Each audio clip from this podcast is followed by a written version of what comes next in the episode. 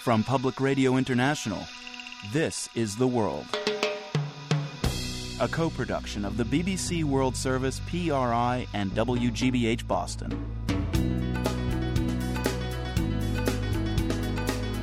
It's Thursday, December 13th. I'm Marco Werman.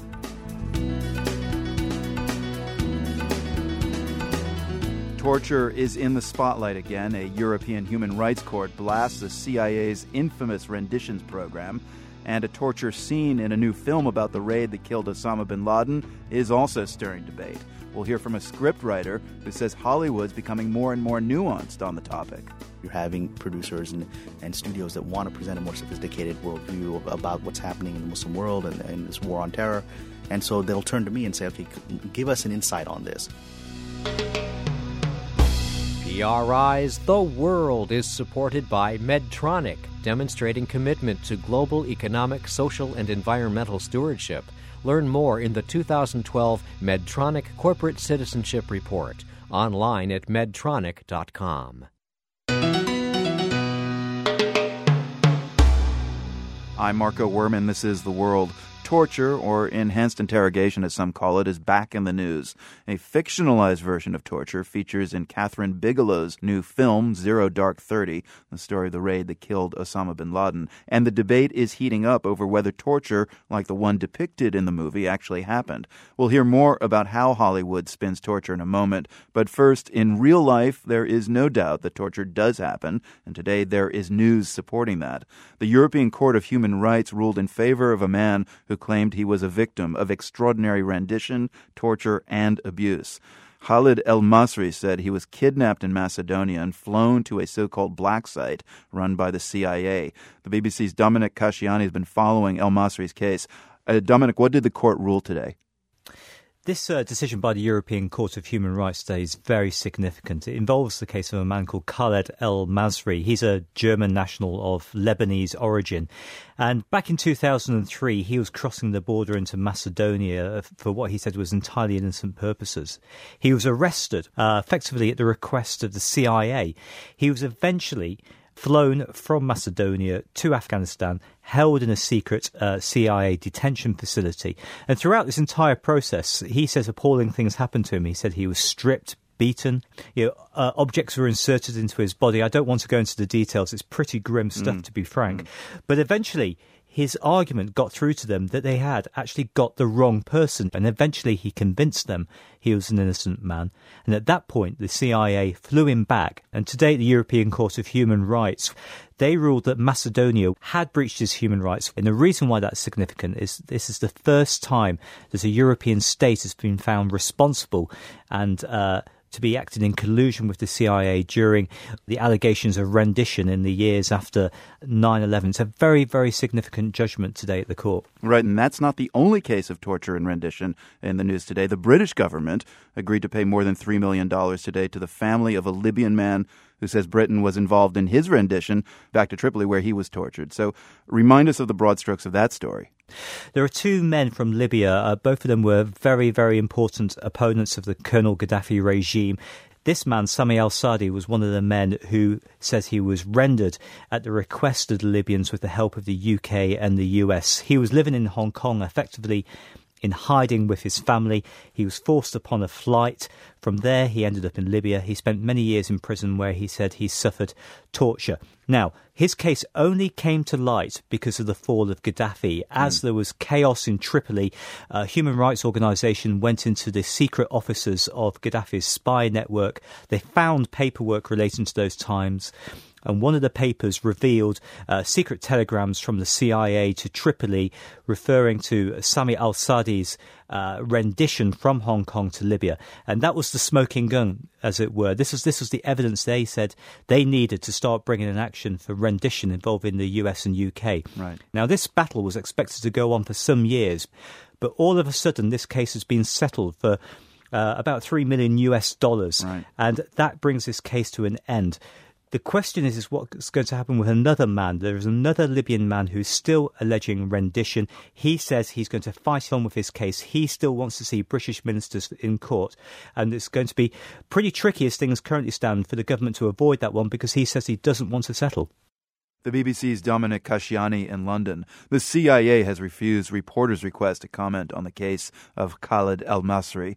Stories like El Masri's have become fodder for Hollywood. Many of the stories told over the past decade have mostly been tales of good versus evil, but that's changing at least somewhat, according to Kamran Pasha. He's a Hollywood writer and producer who helped create the series Sleeper Cell in 2005 about an FBI agent assigned to infiltrate a terrorist sleeper cell in Los Angeles. So, Kamran, you're in Hollywood, so you know this is going to be a pretty big weekend for the geopolitical thriller. There's a finale on TV Sunday of Homeland, that popular show that focuses on terrorists infiltrating the U.S. Zero Dark Thirty hits theaters tomorrow. Do you think American filmmakers and producers these days are tackling terrorism and terrorists in a way that's more nuanced than what we saw in the few years after 9 11? No, absolutely. I mean, what we witnessed uh, initially after 9 11 was uh, a very understandable gung ho good versus evil battle because we'd just been attacked in this horrific fashion. And, and a lot of people weren't necessarily interested in the United States to hear whatever the point of view of the terrorists was. I mean, we're still on shows like Homeland. It is still the American agents are the heroes. Uh, the terrorists are not the heroes of the show. And mm. yet at the same time, you're getting to understand the the human journey that brought a lot of these uh, villainous characters characters on these shows to where they are and their point of view, which is a major transformation from how Hollywood has approached this. Now, in the last 48 hours, in the lead up to Kathryn Bigelow's new film Zero Dark Thirty, which opens tomorrow, uh, there's been a huge debate about torture. Uh, Zero Dark Thirty is being criticized in much the same way the series 24 was for suggesting that torture is an effective way to gather intelligence. Do you think the movie is saying, though, that torture works? From what I read about it and my understanding of it, is that it's actually the entire movie is a more sophisticated view of the overall uh, search for Bin Laden than I think we've gotten uh, in the media, and it has um, my understanding is that it has a much more ambiguous feeling as to the morality of all the things that are done here. How much does Hollywood have an obligation to present a realistic picture of things like this? Well, we should remember that Hollywood, first and foremost, is a business. We're creating entertainment content for people to consume and enjoy. But at the same time, we do have, uh, I believe, a purpose and an obligation to present information accurately, especially about major world events and conflicts that are happening. You know, partly it's just very good filmmaking, very good storytelling. You want to understand what is motivating your adversary, and you want to see the complications that arise from moral choices that heroes are making. So I think from a storytelling point of view, we have an obligation. And yes, on a personal moral level, I think we have an obligation to be, at least be as accurate as possible, purely because I think Americans need to understand it to make good policy decisions. Doesn't mean they have to change their opinions about what their long-term political agenda is. It does mean they have to think about uh, the outcomes of their actions. And I think we do have an obligation to show that point of view so that the viewer can make a judgment. Kamran, you're one of the few Muslim screenwriters in Hollywood. What about your, your own work? What jobs will you take and not take? well, you know, as a Muslim, as a practicing Muslim in Hollywood, it's not a lot of us, you know, but uh, I've been faced with this from the very beginning of my career. On that show, Sleeper Cell, I had, there were troubling moments, and I talked about it with the creators of the show, where, you know, even as a devout Muslim, I have to present the point of view of people who I think are falsely representing Islam, the terrorists and Al Qaeda, and I have to present it authentically. And it's very difficult for me sometimes when I'm writing and I'm seeing how they're twisting the Holy Quran and all these scriptures that are that mean something to me as a Muslim, but I have to present that point of view because I know that the character thinks that way. Uh, I won't work on a project where I believe the agenda is purely to present some kind of propaganda. Do you find that you often have to kind of turn away projects because you, you, you don't agree with the, what they're trying to portray?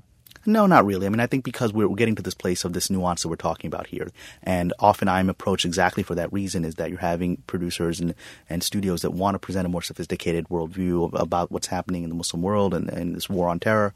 And so they'll turn to me and say, okay, give us an insight on this. Hollywood screenwriter Kamran Pasha there. He helped create the series Sleeper Cell in 2005 about an FBI agent assigned to infiltrate a terrorist network in LA. A U.S. national security challenge of a different sort was presented by North Korea this week. Its rocket launch yesterday drew an instant American condemnation. It's a point of national pride for leader Kim Jong un, but news from the tightly sealed communist state remains as scarce as ever. The fake Kim Jong un on Twitter quipped yesterday that North Korea proved you can reach any goal if you work hard and never eat. Well, apparently there's a lot of truth to that, as The Guardian's Tania Branigan found out. She recently traveled to China's border with North Korea, where she spoke with five defectors. One woman had been so desperate to, to get out, having, having been out before, that she actually ended up wading across the river uh, in, the, in the darkness where the waters were coming almost to her neck. She said that despite her hunger and despite the cold and the currents, actually really what she was frightened about was being caught by the guards and, and either shot on sight or taken to a prison camp. Why is life so unbearable in North Korea, and why would they take the risk, uh, given how scared they are of getting caught? Most people cross into China not because they're political dissidents, uh, but simply because they're hungry, because they want to feed their families. North Korea has really been unable to feed its people for a long time. And particularly, of course, there was the devastating famine in the 90s. Now, although we aren't seeing that those kinds of mass deaths and starvation anymore, there's still a lot of excess mortality. There are people dying younger than there should be. There are people suffering from malnutrition. And while there used to be a public distribution system, that's really broken down. Um, so people are really very reliant on markets, some of which are sort of permitted, some of which are not. So they come into China uh, to buy goods to take back, uh, or in other cases, they actually come into China to work, often as carers or as housekeepers. So these defectors, they actually, some of them go back to North Korea? Yes, I mean, in many cases, they go back because they have families there, and obviously, uh, if the authorities became aware that they'd left, their families would be at risk of retribution. The controls and monitoring of citizens in North Korea, aren't they so tight that officials would know who's missing? People were saying, well, you know, I might overstay my visa, but I can usually sort of pay my way back in. You know, we think of corruption as being a bad thing, but in many ways in North Korea, it's actually something of a lifesaver. Now, some of these defectors were elderly and able to compare life in North Korea under three successive rulers uh, Kim Il sung, Kim Jong il, and Kim Jong un, the current ruler. Uh, what were their most poignant stories about how life there has changed? Well, I think this is what's really striking because if you look back to the 60s and 70s, it was doing pretty well. Now, that's, that's partly, but not only because it had Soviet aid, um, but it was industrializing quite fast, it was quite wealthy, and people said, you know, we had rice every day, we'd have candies when Kim Il sung's uh, birthday rolled around, we'd get new uniforms. You know, there was this sense that the country was going places and that they really did think it was the best place uh, in the world. And so it's a great shock for them when they're now in an era where there's not enough food, they're eating cornmeal, which they hate. And there is this sense, I think, even within the North, that really the credibility of the regime has been stretched so thinly now. You know, reading your reports, Tania, uh, there seems to be a disconnect between what North Koreans experience on a daily basis and their view of the homeland. You, you write the defectors lament North Korea's bad luck, but never questioned its leadership. Because the North has brought its people up to believe that they are sort of a, a special people in a way, but also that they've been beset by hostility. Technically, the, the Korean War never really ended from the North's point of view. There was a, an armistice, but not a, a full peace treaty. So the North has really fostered this sense of the country being under attack, and that through bad luck and through the hostility of the outside world, really the North sort of only has itself to rely on.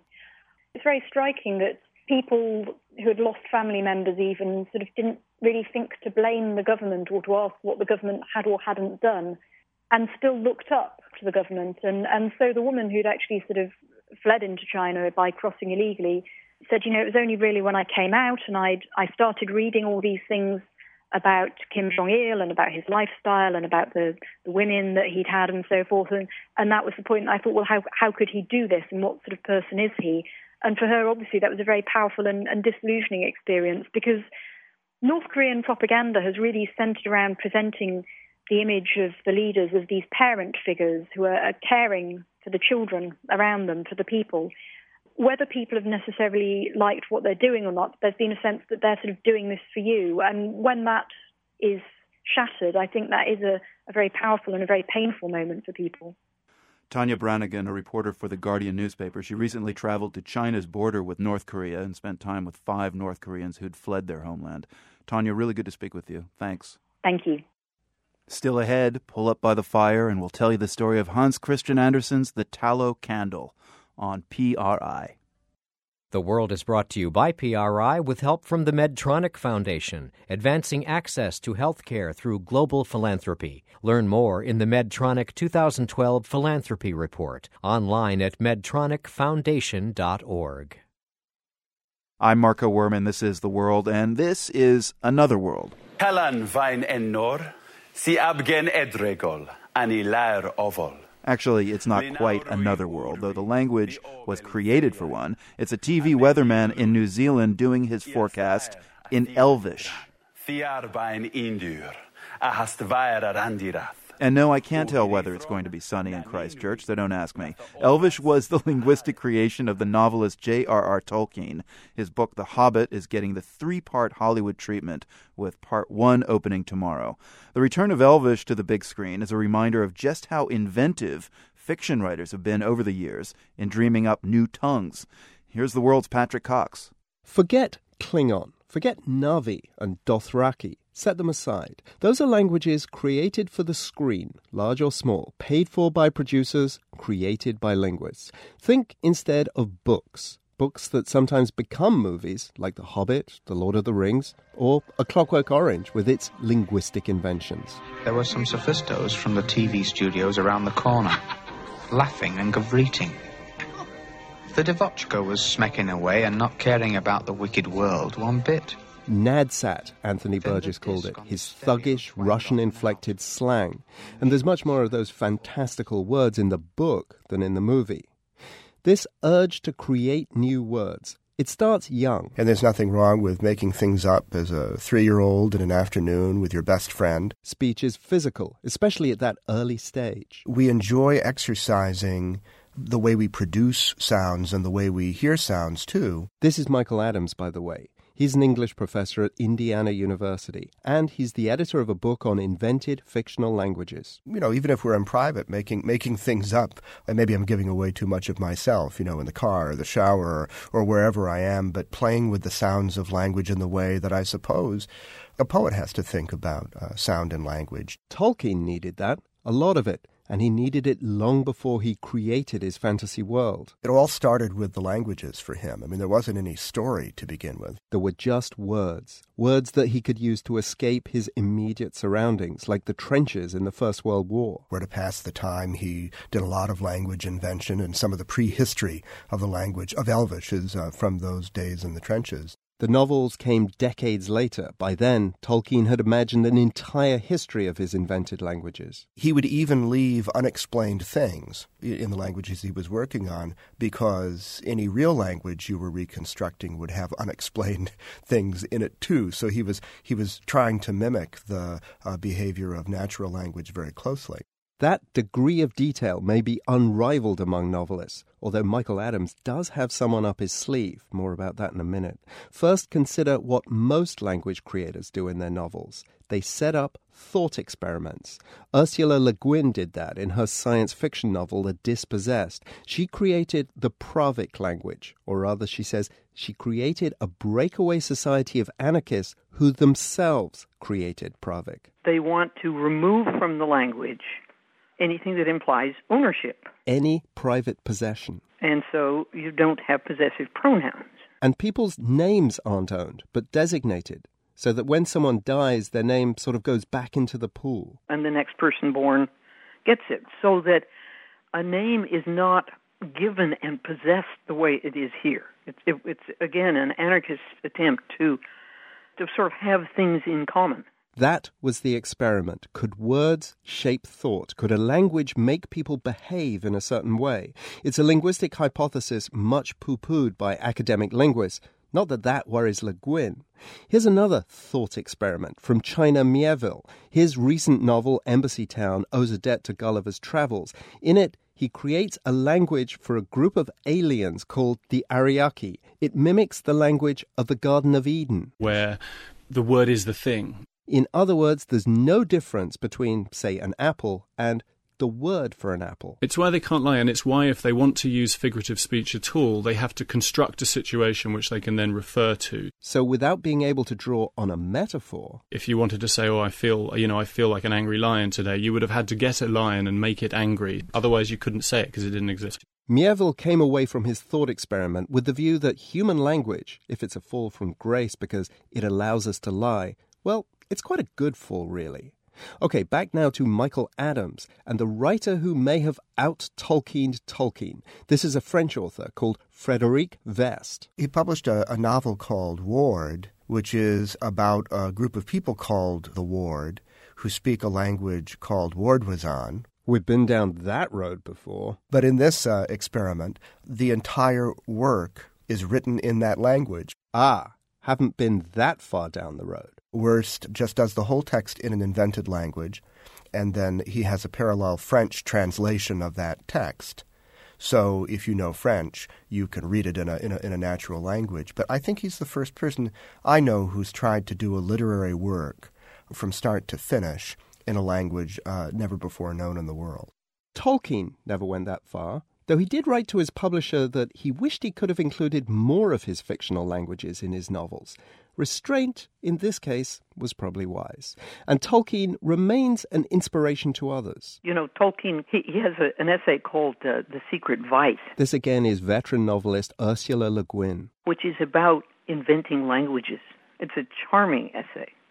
And he spotted the fact that there just are a bunch of us who love to invent languages as well as to learn them. And then some some people, a lot of kids do a certain amount of it, and some people carry it on all their lives. It's like kids who draw maps of imaginary islands, you know. Well, some of us go on doing it till we're 80. And the fruits of that kind of imaginative thinking will be on display at multiplexes this weekend and beyond. Well, a bit of it at least, a few elvish words. For the world, I'm Patrick Cox. And no, I'm not going to say that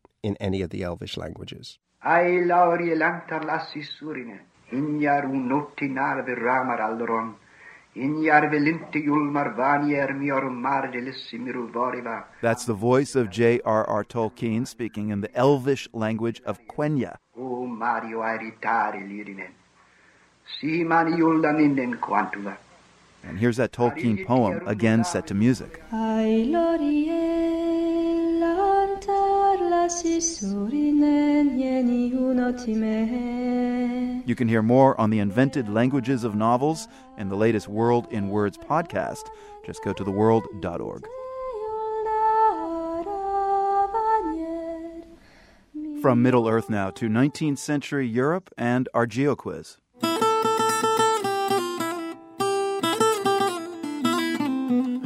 We're looking for a Danish city where a researcher recently stumbled across a long forgotten 19th century fairy tale. The city, the third largest in Denmark, happens to be the place where Hans Christian Andersen grew up. And sure enough, it was Andersen as a teenager who penned this little story about a candle. It's been hidden away in a box for over 150 years. Experts say it offers a glimpse at the creativity that was to emerge in Andersen's later stories, like The Ugly Duckling, The Little Mermaid, and The Snow Queen. So, can you name the city where one of Hans Christian Andersen's earliest fairy tales was found? We'll have the answer and hear from an Andersen expert who's already read it later in the program.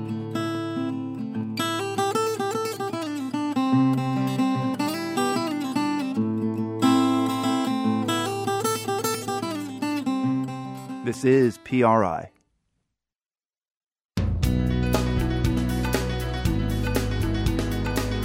I'm Marco Werman. Ahead, a new study says we're living longer, but not necessarily healthier. And later, a Senegalese immigrant recalls his first job in America. I came here, I'm cutting meat with a machine, very dangerous. You know, lose your focus one second, and that blade will not forgive you.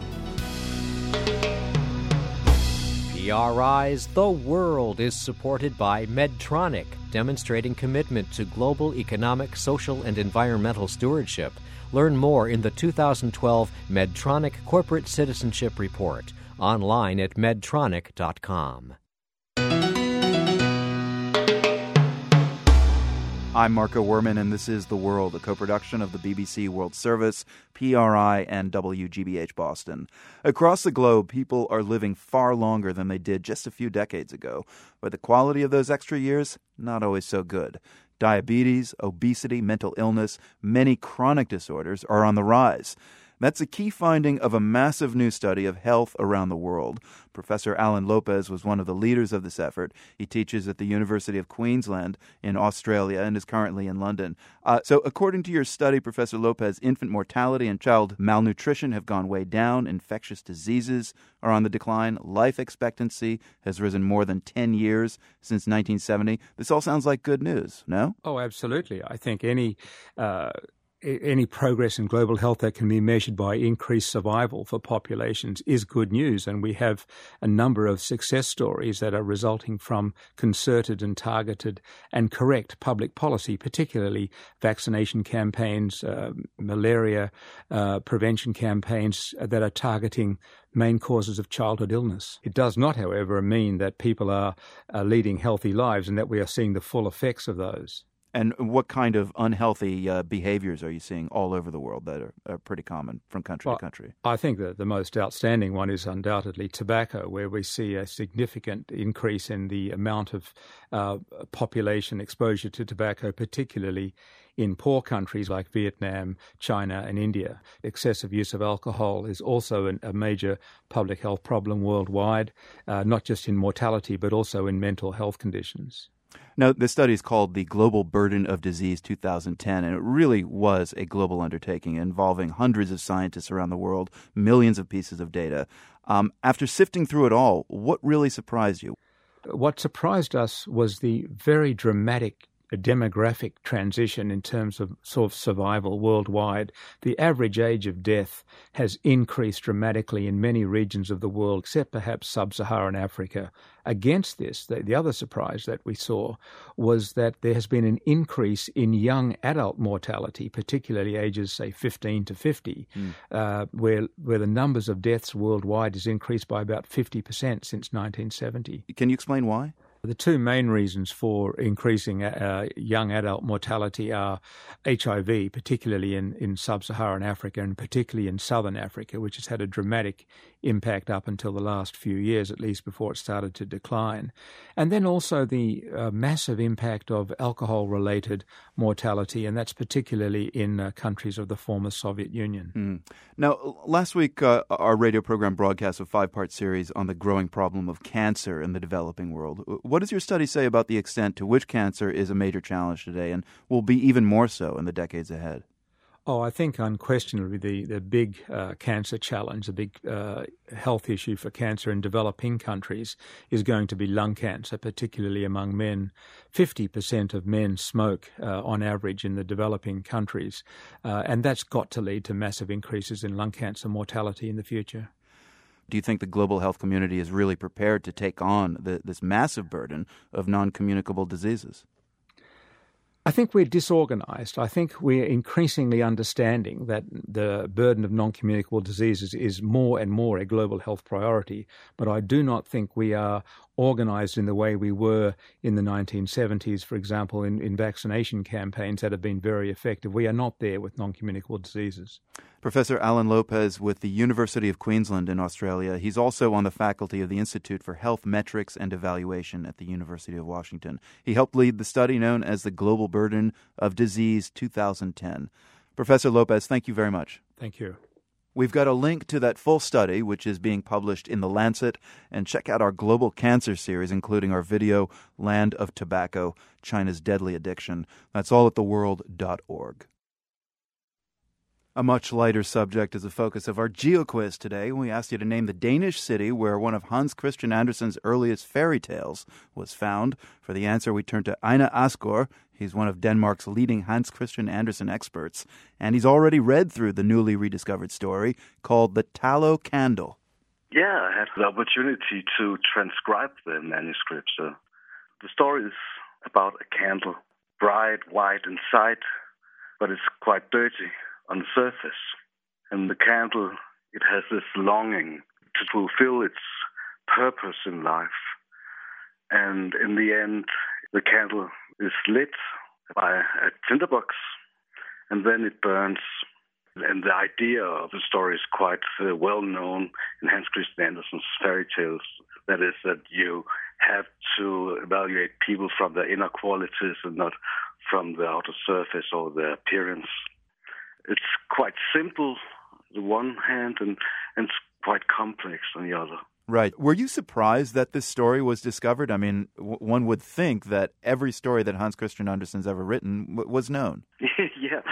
So it was a great surprise, and it shows that Hans Christian Andersen, in the early stage of his career, was dealing and working with fairy tales in a young age while he was a teenager. That's brand new.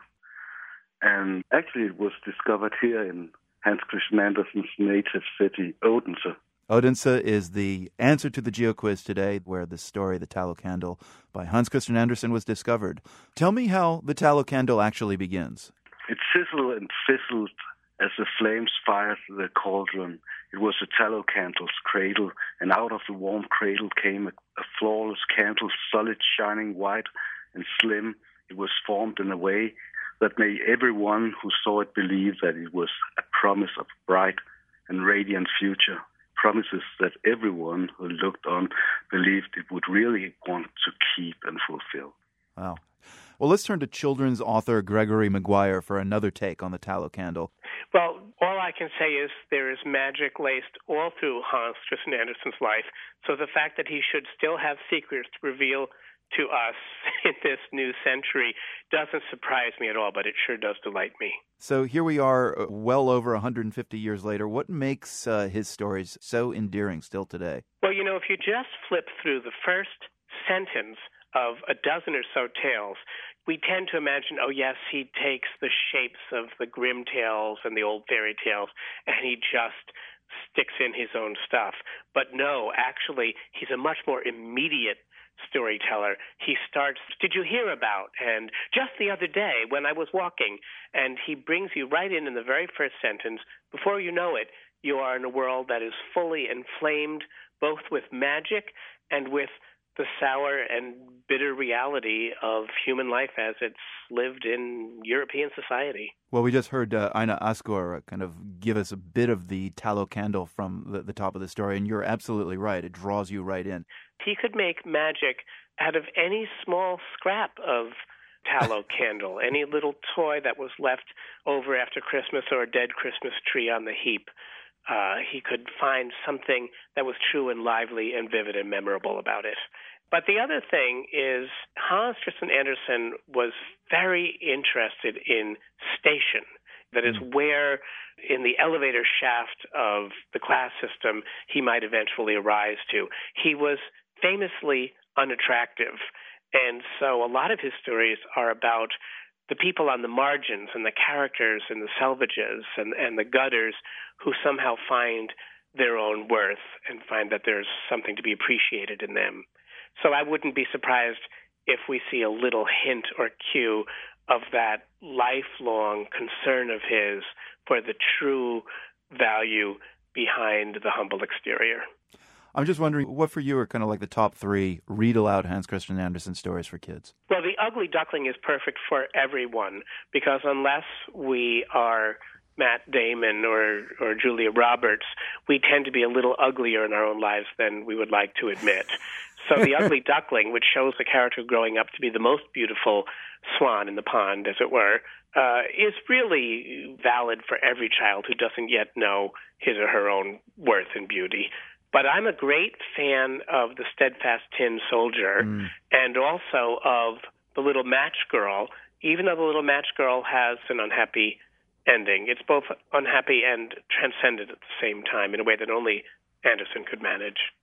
Children's author Gregory Maguire, he's written Wicked as well as Matchless, which actually reimagines Hans Christian Andersen's story, The Little Match Girl. Thanks, Gregory. My pleasure. Take care, Marco. Let's take a tour of New York City now through non American eyes. Ibrahima Diallo is an accredited tour guide in New York. He leads groups around the city, pointing out the sights from open top buses. But Diallo is an immigrant from Senegal, and he has his own personal map of New York, places that are special to him as a newcomer. He gave the world's Alex Gallafent his tour, starting where he lives in Brooklyn. Ibrahima Diallo made a couple of extended visits to the city before he moved here for good in 2003. His father worked as a flight attendant for Air Afrique, a now defunct Pan African airline.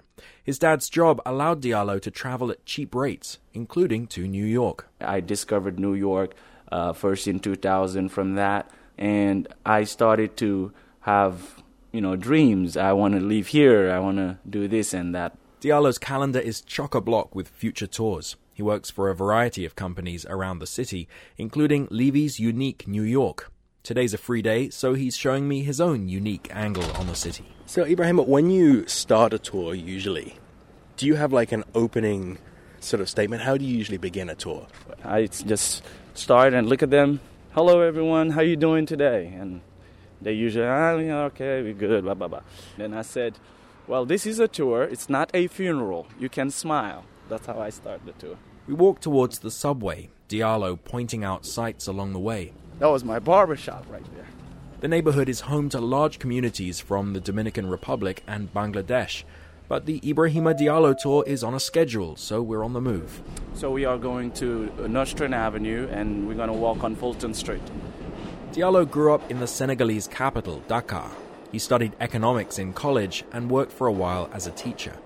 We are getting off at the next stop, Nostrand Avenue. Now, here, Nostrand Avenue is Brooklyn at its most diverse shops, restaurants from all over the world in all kinds of languages. It's also home to the large community mosque where Ibrahim Diallo comes to pray. Yeah, this is where I pray major holidays. It's a, uh, a Masjid al Taqwa. And he's slightly ashamed to admit that he doesn't come every week. And around the corner, there's another personal landmark, a place that used to be a halal market.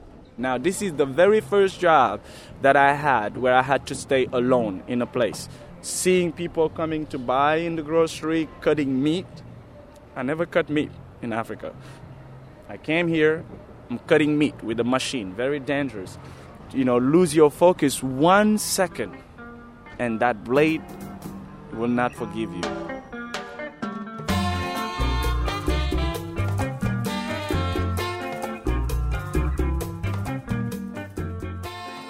We head back underground towards Manhattan. On the train, Diallo offers some trivia. Did you know that the, the video of the, the song um, Beat It was filmed at the Hoyt Street station? Well, now you do, next time you get on. and that, that was inspired by West Side Story, which is actually the story of the West Side. Uh, which is the neighborhood we now call Hell's Kitchen. That kind of thing, well, it's necessary information in Diallo's line of work. I have to know where they filmed The Avengers. I have to know where they filmed Men in Black number 3, what they show in Sex and the City, because so many people like these shows. Lots of those locations are around here, our next stop, Times Square. This is the heart of any guide's business. It's where the various open top buses all come through. We ride one for a while. Diallo does lots of these tours, but it's not just trivia he's offering. It's, for want of a better word, a connection. In Africa, we have griot. Griot are the people who pass on the stories, the memories of the kingdom. You know, here we don't have those griot, but we have these tour guides who put their heart in what they do. Most tour guides work Manhattan, but Diallo's also branched out to other parts of the city, including Coney Island. He'll be leading regular tours there next year as the tourist spot recovers from Hurricane Sandy. Coney Island, when I go there, that's the Atlantic Ocean I'm looking at. And every time I look at the water there, I see my home. I see my place. Three years ago, Diallo married an American, a woman he flirted with on a tour bus. He got his green card that way, although now they're divorcing. If it does not work, it does not work. It doesn't matter where you're from. Diallo's now a permanent legal resident, but for a period before his marriage, he had been an undocumented worker. He'd overstayed his visa. But the, the time they stamp at the airport is not valid anymore. But you're still here. But I wasn't trying to doing something bad in the city or anything. I just trying to make it, you know. You know, JFK Airport, that's our Ellis Island.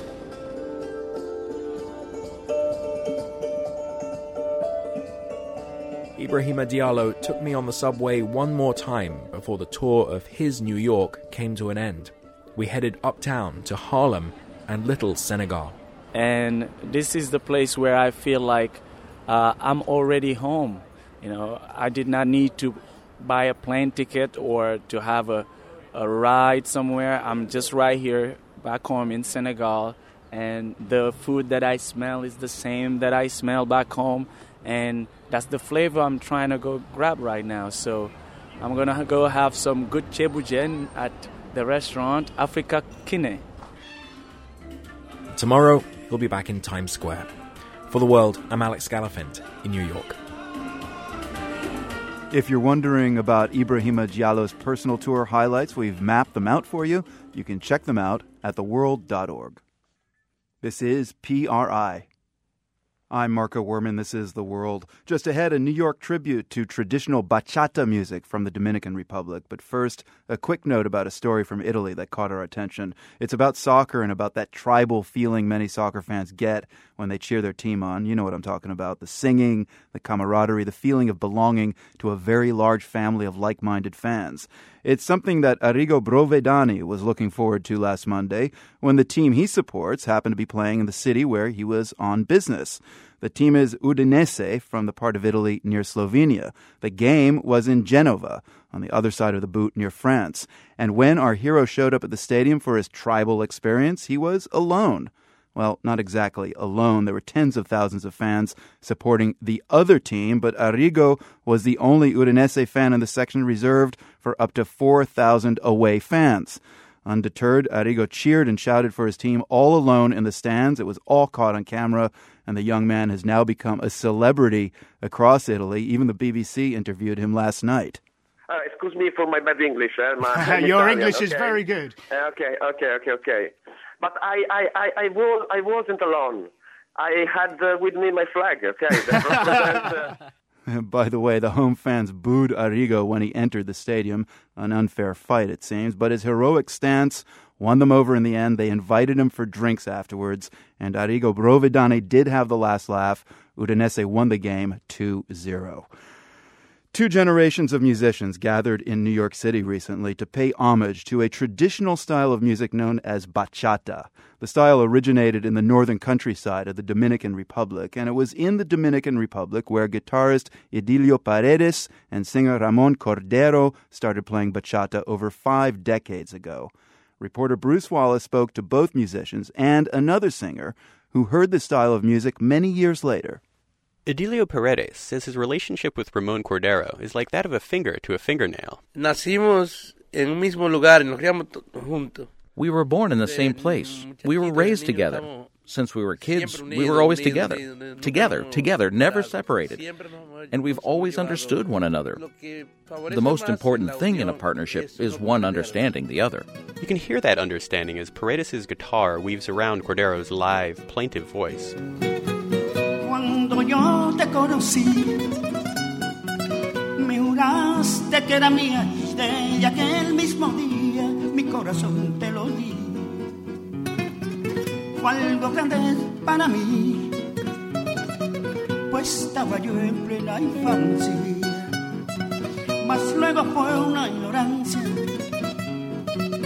entregarte mi cariño, me dejaste como un niño condenado a la distancia, morena linda, condenado a la distancia. They've been playing music together for more than 50 years. They grew up near each other in the Dominican Republic's Duarte province. This song, Condenado a la Distancia, has been in their repertoire since the late 60s. Nunca llegué a imaginar que me echaras al olvido porque me prometido que no me ibas a dejar ir. Se trata de, de una persona que se fue y dejó uno así. The song is about someone who leaves a person behind. A woman goes away and leaves someone waiting, like a mother who goes out to get something, a bit of milk, and she never returns. She leaves him there. Condenado a la distancia. They say the distance causes one to forget, and so you stay there waiting.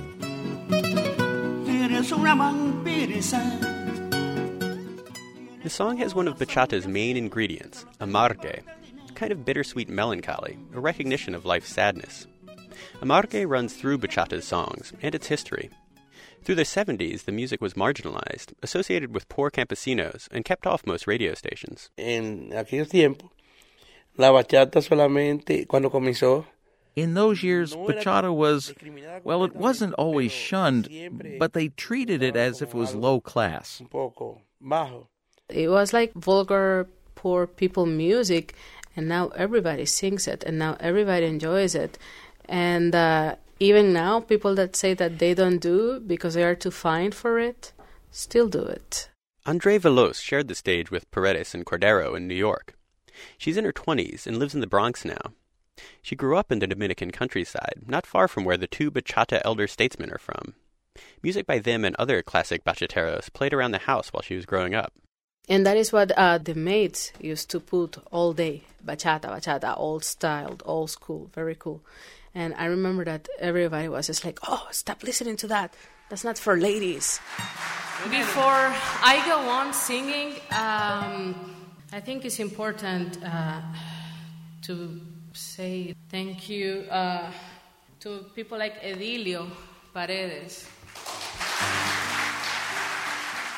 Man, you play good, Edilio. Te toca bueno.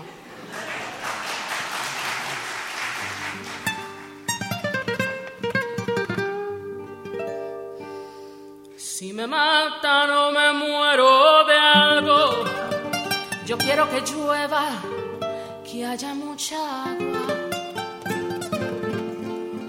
Porque yo no quiero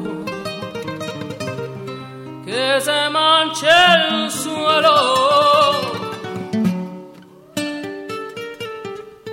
Veloz says that she always has to fight against that not for ladies stereotype. It's just very uh, disappointing and frustrating.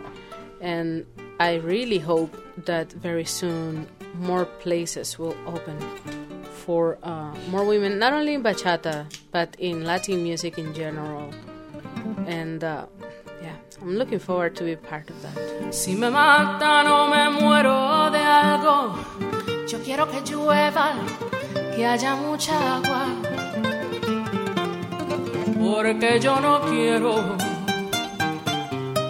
que se manche el suelo. Ramon Cordero returned to close the night with another helping of Amargue, the song Adios. Life is so unjust, one of the lyrics goes. How cruel it has been to me. It has condemned me to live without the sweet warmth of your love. Adios. La vida que justa es, que cruel ha sido conmigo.